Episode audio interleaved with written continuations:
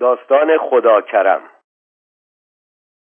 خداکرم از مردان معدودی بود که نمی‌خواست نوجوانش به سوی سرقت و دزدی کشانده شود. ریش سفید قبیله بود داور و قاضی محل بود. به مردم پند و اندرز می‌داد. قد و قواره و هیکل کت خدایی داشت. یک سر و گردن از دیگران بلندتر بود.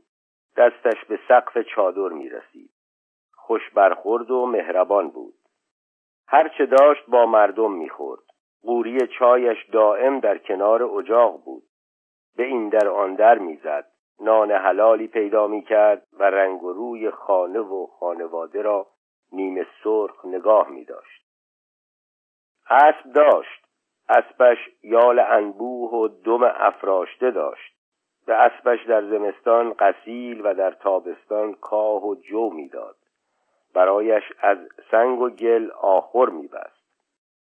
اسبش را سر حال و کم شکم نگاه می داشت از چشمان نجیب و قشنگ و از قوس گردن اسبش لذت می برد به هر بهانه بود هر روز یکی دو ساعت سوار اسب سمندش می‌شد و برای رتق و فتق امور به چادرهای بنکوی خود سر می‌کشید.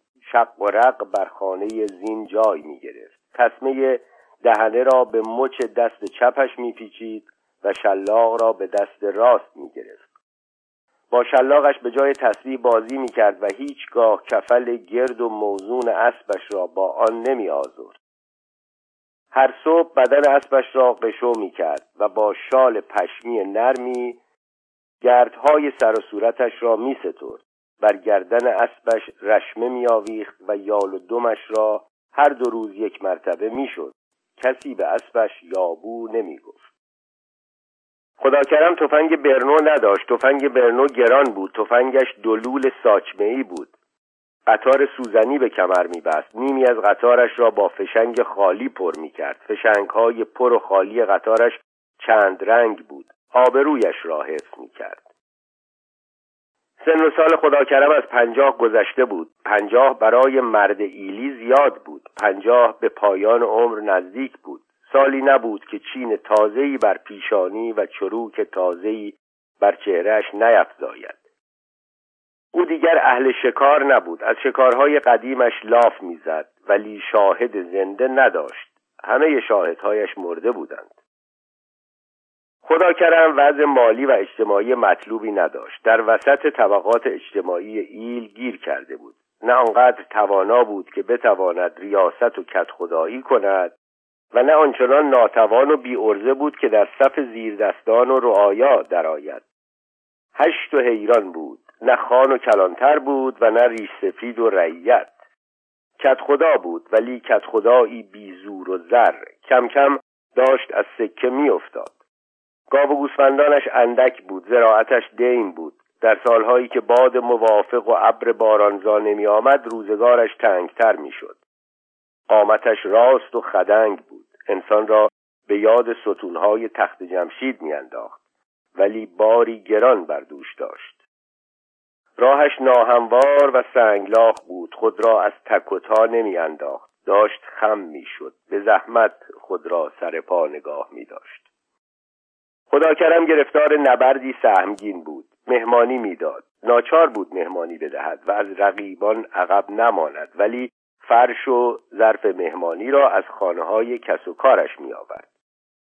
نوکر و پیشخدمت نداشت. سلمانی و دلاک ایل را به کمک می طلبید. خدا کرم عقب مانده بود. از کلانتران و کت خداهای مجاور زور میشنید و دم بر نمی آورد راهیاب و چارجو نبود. خرج و دخلش با هم نمی‌خواند. او در بند نان بود ولی به راه کج نمی‌رفت. اهل دسیسه و دوز و کلک نبود. دنبال مداخل نادرست نبود. در کار خیر پادرمیانی می‌کرد ولی واسطه و دلال دولتی ها و مردم نمی‌شد. دستش را به رشوه نمی آلود بدهکار می‌شد. بدهکار معاملگرها می‌شد. با آنان خوب تا می کرد خجول بود. شرم داشت که توی چشم طلبکار نگاه کند. با قبا و ردا هم که بود نمیگذاشت. طلبکارها ناراضی و نومید شوند. خدا کرم غمی گلوگیر داشت. به گومگوی مردم را پشت گوش نمیانداخت. گوشش تیز بود. نجواها را میشنید. مردم از کاه کوه می ساختند درباره پسرش حرفهایی بر سر زبانها بود.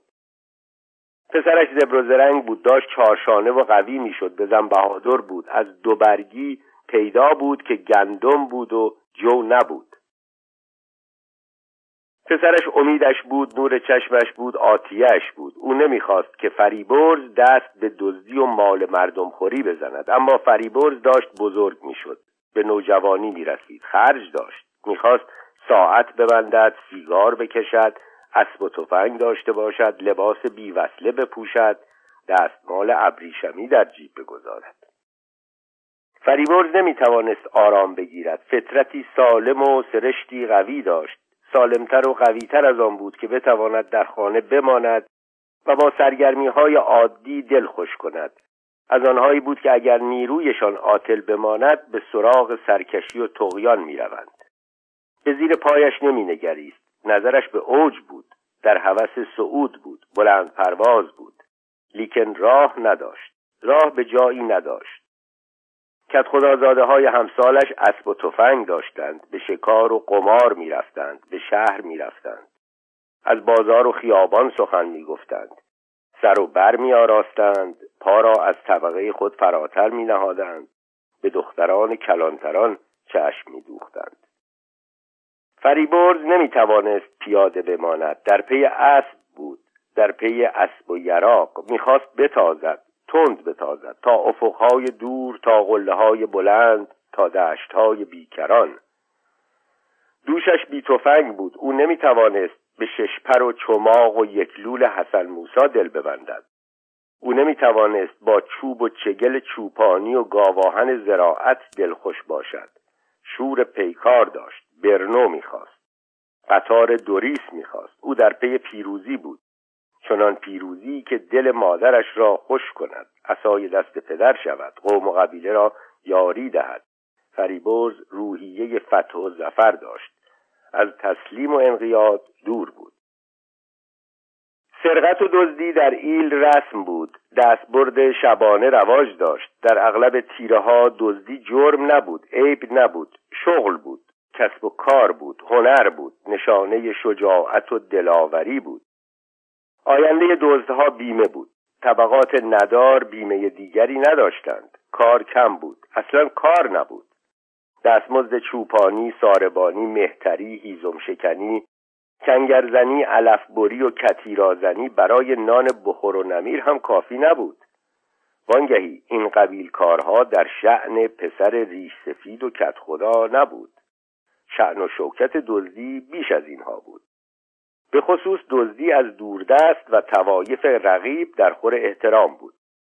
راهزنی قافله های شهری مایه افتخار بود. کسی که می توانست قوچ گله و اسب رمه دشمنان و مخالفان را برباید تاج بر سرش میگذاشتند. دخترها عاشقش می شدند در خواستگاری جواب رد نمی شنید فریبرز دیده و شنیده بود که بسیاری از دوستهای کوچک بزرگ شده اند قوی شده اند راهزن شده اند دم و دستگاه به هم زده اند صاحب دار و دسته شده اند بند و بست کرده اند وارد سیاست شده اند به ریاست و حکومت رسیده اند با این همه خدا کرم نمی‌خواست که پسرش دزد شود.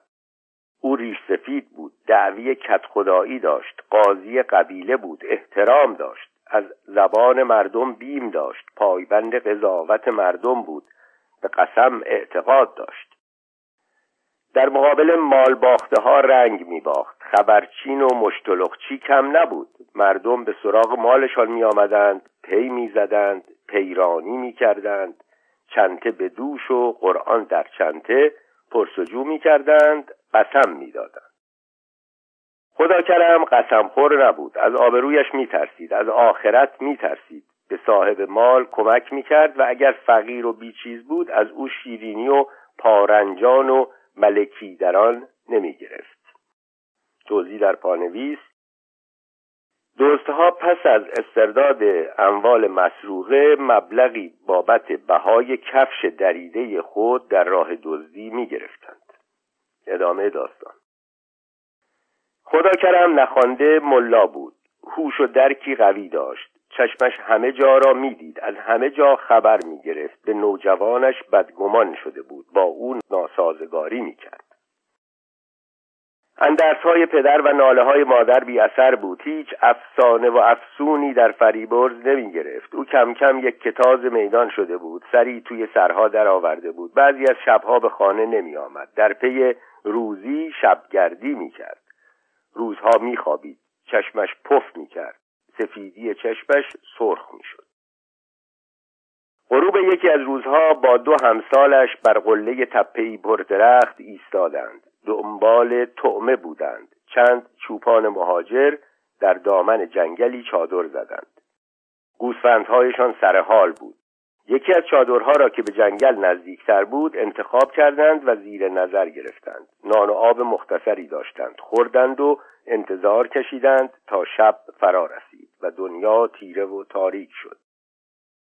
آنقدر درنگ کردند تا بچه ها و سپس بزرگترها به خواب رفتند. یک کشیکچی تفنگ به دست بیدار ماند و دو سگ. یکی از سه نفر برای فریب سگها سرازیر شد. سگها بو بردند و به سراغش رفتند. با پارس سگها کشیکچی به پا خواست و اطراف گله دوری زد. گلنگدن تفنگ را به صدا درآورد و تشر زد. دور شو خدا روزیت را جای دیگر بدهد. مال من بردنی نیست. تفنگم را می‌بینی. نخورد ندارد. به تیر میدوزمد سگها سرگرم همان نفر بودند. طولی نکشید. کشیکچی به کنار اجاق بازگشت. هوا سرد بود. خاکستر اجاق را به هم زد. گرم شد. خسته بود. پای پیاده فرسنگ ها راه بیموده بود. چرت زد. فریبرز پیشبرگ بود.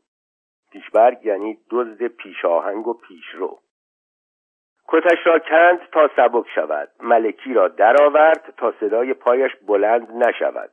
کت و ملکی را به پسبرگ سپرد. پسبرگ کسی که عقب می و مراقب رفیق پیشرو است. و پاورچین پاورچین سینمال پیش رفت و به درون گله خزید. بره بزرگی را بغل کرد و به پسبرگ رسانید. بار دیگر رفت و با بره دیگری بازگشت.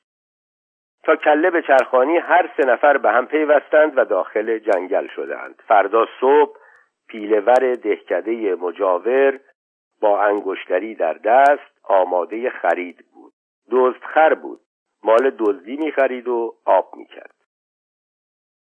خدا کرم از کار و سواری روزانه خود بازگشته بود. سرمای بیچشم روی از چهار جانب چادر به درون می آمد باد بیرحمی یک ریز میوزید. زن آتش میافروخت.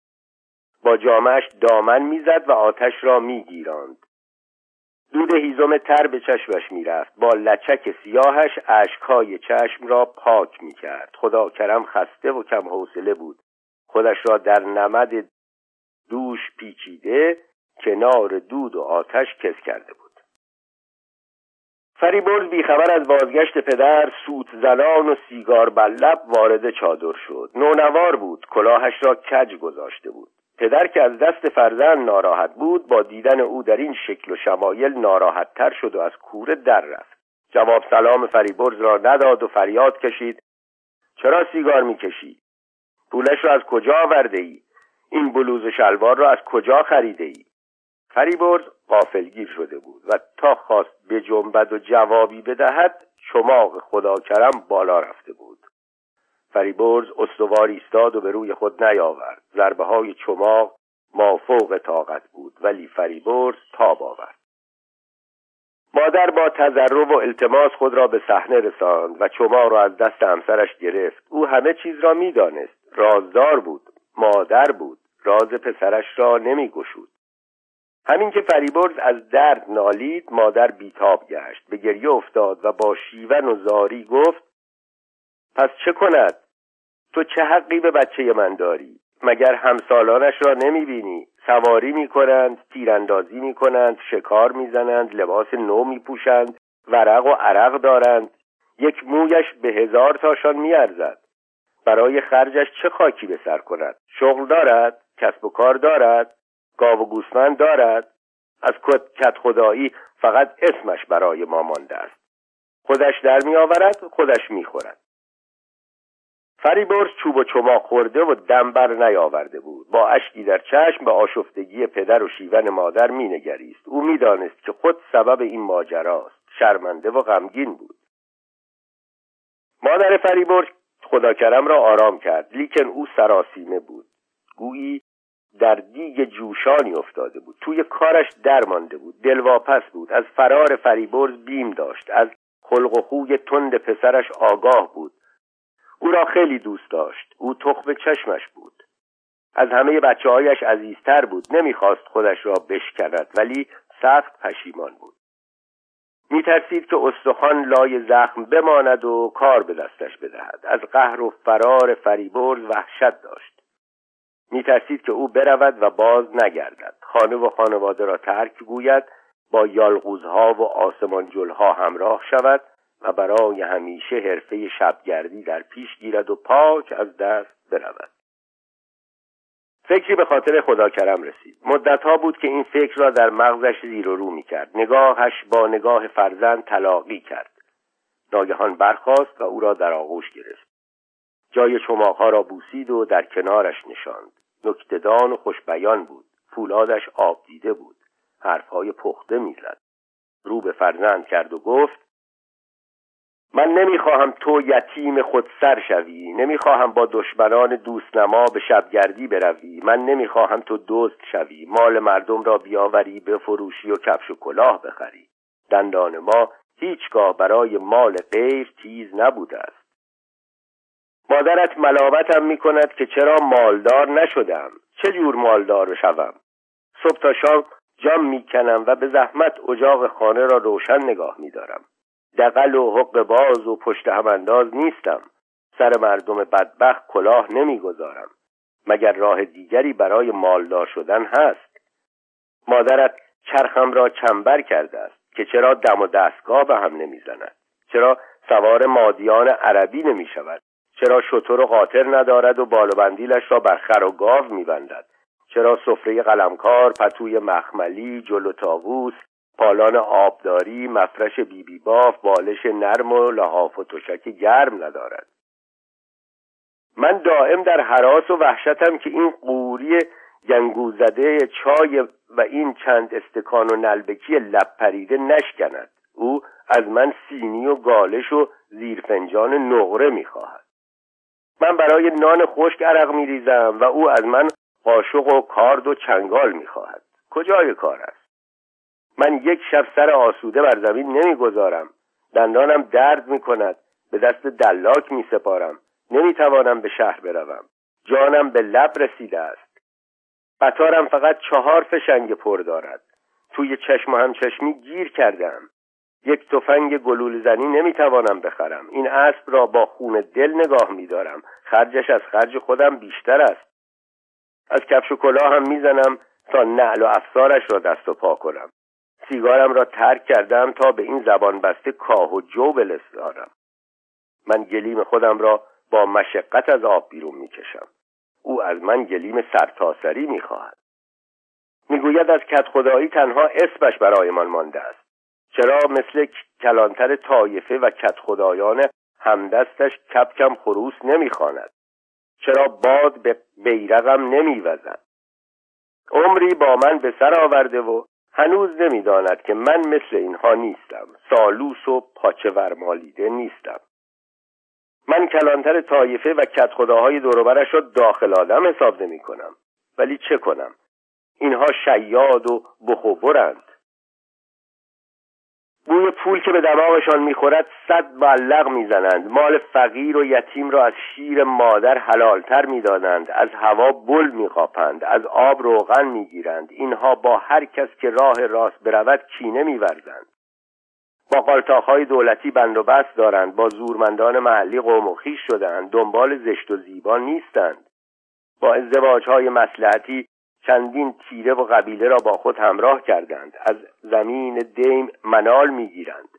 بر کوه بی صاحب مالیات میبندند. از بیابان برهوت علفچر می‌خواهند و کاری جز این ندارند که عرصه را بر همه تنگ کنند و خودشان بر خر مراد سوار شوند. فرزندم چشمت را باز کن. این خدا نشناس ها نه تنها زندگی امروز ما را تیره و تار ساختند بلکه فردای ما را هم پیش خرید کردند. چشمت را باز کن و ببین که با همه معمورها پیلورها رمالها فارگیرها و جیببرها جان در یک قالبند و فقط با مدرسه و معلم دشمن خونی هستند. امروز بسیاری از تیره ها صاحب مدرسه و معلم شدند. در بعضی جاها کلانتران به استقبال معلم رفتند ولی این حضرات اجازه نمی‌دهند که حتی یک معلم قدم به خاک ما بگذارد. معلم را سرخر و موی دماغ می‌دانند. او را کافر و متمرد و دو به همزن می شمارند و کار من به جایی رسیده است که نمی‌توانم یکی از این بندگان خدا را به خانه خود بیاورم. فرزندم چشمت را خوب باز کن. هدفشان آشکار است. چشم دیدن آموزگار و مدرسه اشایری را ندارند ولی بچه های خود را به شیراز و تهران و خارجه میفرستند تا درس بخوانند و به مقامات عالی برسند. هدفشان معلوم و مشخص است. می‌خواهند تو و امثال تو بیکار ولگرد دزد و دقل و علیل و زلیل بمانید و تخم و ترکه خودشان تحصیل و ترقی کنند. فرداست که فرزندانشان با هزاران چم و خم از راه می‌رسند. فرداست که نور چشمانشان با کاغذ دیپلم با فکل و کراوات با عینک و دوربین با سبیلهای تیموری چنگیزی تابدار بیتاب می آیند و دودمانتان را برباد می‌دهند. افسر می‌شوند شلاق به دست می‌گیرند قاضی و وکیل می‌شوند برایتان پرونده می‌سازند مهندس آب و خاک می‌شوند زمینهای موروسی را نگاه میدارند. گوینده و نویسنده می‌شوند کتاب چاپ می‌کنند پند و اندرز می‌دهند نسبنامه خانوادگی می‌نویسند. القاب ارسی قدیم را با عنوانهای دهن پرکن جدید میآمیزند. دست راستی و شاهخواه می‌شوند میانه رو می‌شوند مذهبی می‌شوند و اگر نان آبی در کار باشد انقلابی و بلشویک می‌شوند. از عدل و داد سخن می‌گویند و روزگارتان را سیاه می‌کنند. مادرت نمی‌داند که کیابیای این ناجوان مردان چگونه به دست آمده است. مادرت زرها و زیورها را می‌بیند ولی از اشکها و خونها خبر ندارد. بیخبر است. هشتم را گروه نه گذاشته است که چرا مثل اینها نمی‌شوم. من نمی‌خواهم و نمی‌توانم شریک جور و ظلم عدهای شمر دل و عیاش و خوشگذران باشم و چشم را به بدبختی این همه انسان بیسواد بیمار و گرسنه ببندم. من نمی‌توانم رفیق قافله و شریک دوز باشم. نمی‌خواهم دوز بشوم. از تو هم می‌خواهم که دوز نشوی. مال مردم خور نشوی. من پیش تو شربنده هم نتوانستم به تو برسم. تو هم باید زندگی کنی. تو هم حق داری. ناچاری برای خودت ببری و بدوزی. در کارم در ماندم. بیا و کمکم کن. بیا و مرا از زمین بردار. یکی از خانها به من محبت دارد. خان است اما خان خوبی است. با بسیاری از خانها فرق دارد. فرمانش را بردم. همیشه به من وعده کمک داده است. شنیدم برای طایفش معلم و مدرسه آورده است. به مدرسه و معلم علاقه دارد. راه دیگری نیست. بیا و به دادم برس. بیا و همت کن. بیا تا برویم و تو را به دستش بسپارم. درس بخوان. شاید کسی شدی و به جایی رسیدی. شاید آدمی شدی و توانستی به خودت و مردم مثل خودت کمکی بکنی. یک آدم بزرگ گفته است فایده ای ندارد که به تاریکی لعنت کنیم. بهتر است که شمعی روشن کنیم. بیا و شمعی برای خودت برای من و مادرت برای خانه و خانوادت برای تیره و طایفت روشن کن. فریبرز نوجوانی پیشرس و هوشیار بود. صورتش از شنیدن سخنان پدر گل انداخت. ضربه های چماق را فراموش کرد. لبخند رضایتش جان خدا کرم را تازه کرد. آتش خداکرم چنان در او گرفته بود که سر از پا نمی شناخت. پاکت سیگارش را در آتش انداخت. خانواده غرق شادی شد. قرار حرکت را گذاشتند. خداکرم تدارک سفر دید. مقصدش معلوم و راهش دراز بود. فردای همان روز با طلوع ستاره سحری حرکت کردند. هنوز چند قدمی از چادر دور نشده بودند که روباهی از کنارشان گذشت. برخورد با روباه آن هم در آغاز سفر علاوت فتح و اقبال بود. خدا کرم شادمان شد. به یادش آمد که شب پیش آب زلال در خواب دیده است. این هم نشانه نیکبختی بود. شادمانتر شد. خواست فریبرز را بر ترک اسب سوار کند. بخچه لباس فریبرز بر ترک اسب بسته بود. فریبرز زیر بار نرفت. عصر روز دوم هنوز آفتاب بر ستیق قله های مغرب نورافشانی می کرد که الله کرم و پسرش به چادر بزرگ خان رسیدند. خان دست و دلباز و صاحب سفره بود. از جوانمردان قدیم ایل بود. دم و دستگاه داشت. مدرسه و معلم آورده بود. رایحه سخاوت و پذیرایی او مشام هر تازه واردی را نوازش می‌کرد. به خدا کرم مهر ورزید و فریبرز را در آغوش حمایت خود گرفت. فریبرز وارد مدرسه شد. همسالانش دو سه کلاس جلو بودند. هوش سرشار و اراده استوارش جبران عقب افتادگی ها را کرد. قاطع و پیگیر بود. می‌دانست که راهی دیگر برایش نمانده است و شاید بهترین راه هم همان بود. فریبرز پس از چند سال در امتحان ورودی دانشسرای اشایری شیراز توفیق یافت. این مدرسه جوانان ایل را اگر سواد کافی داشتند بدون توجه به مدرک میپذیرفت و برای آموزگاری کودکان اشایر تربیت می‌کرد. فریبرز دوره دانشسرا را با پیروزی به پایان رساند و معلم شد. خدا کرم زنده ماند و به چشم خود دید که پسرش از شبگردی به معلمی رسید و از عمق درهای هولناک به اوج قله افتخار برآمد. خدا کرم نمرد و به گوش خود شنید که فرزندش نه فقط معلم بلکه سرآمد معلمان و نمونه فداکاری و سرمشق شرف و مردم دوستی شده است. فریبرز معلم شد. معلم اشایری شد. با همتی به بلندی یک کوه قدم در طریق تعلیم و تربیت گذاشت. چادرهای سفید و زیبای دبستان را در میان قوم و قبیله برافراشت. پند پدر آویزه گوشش بود. آتش درونش زبان کش بود. شعله شوقش گیرا و ظلمت زدا بود. پرچم دانش را به دوش گرفت و به سرزمین های ناشناخته رساند. الفبای معجزگر را از کور راه ها به بیغوله ها برد. یک دم از پای ننشست. آغاز و پایان کار روزش طلوع و غروب آفتاب بود.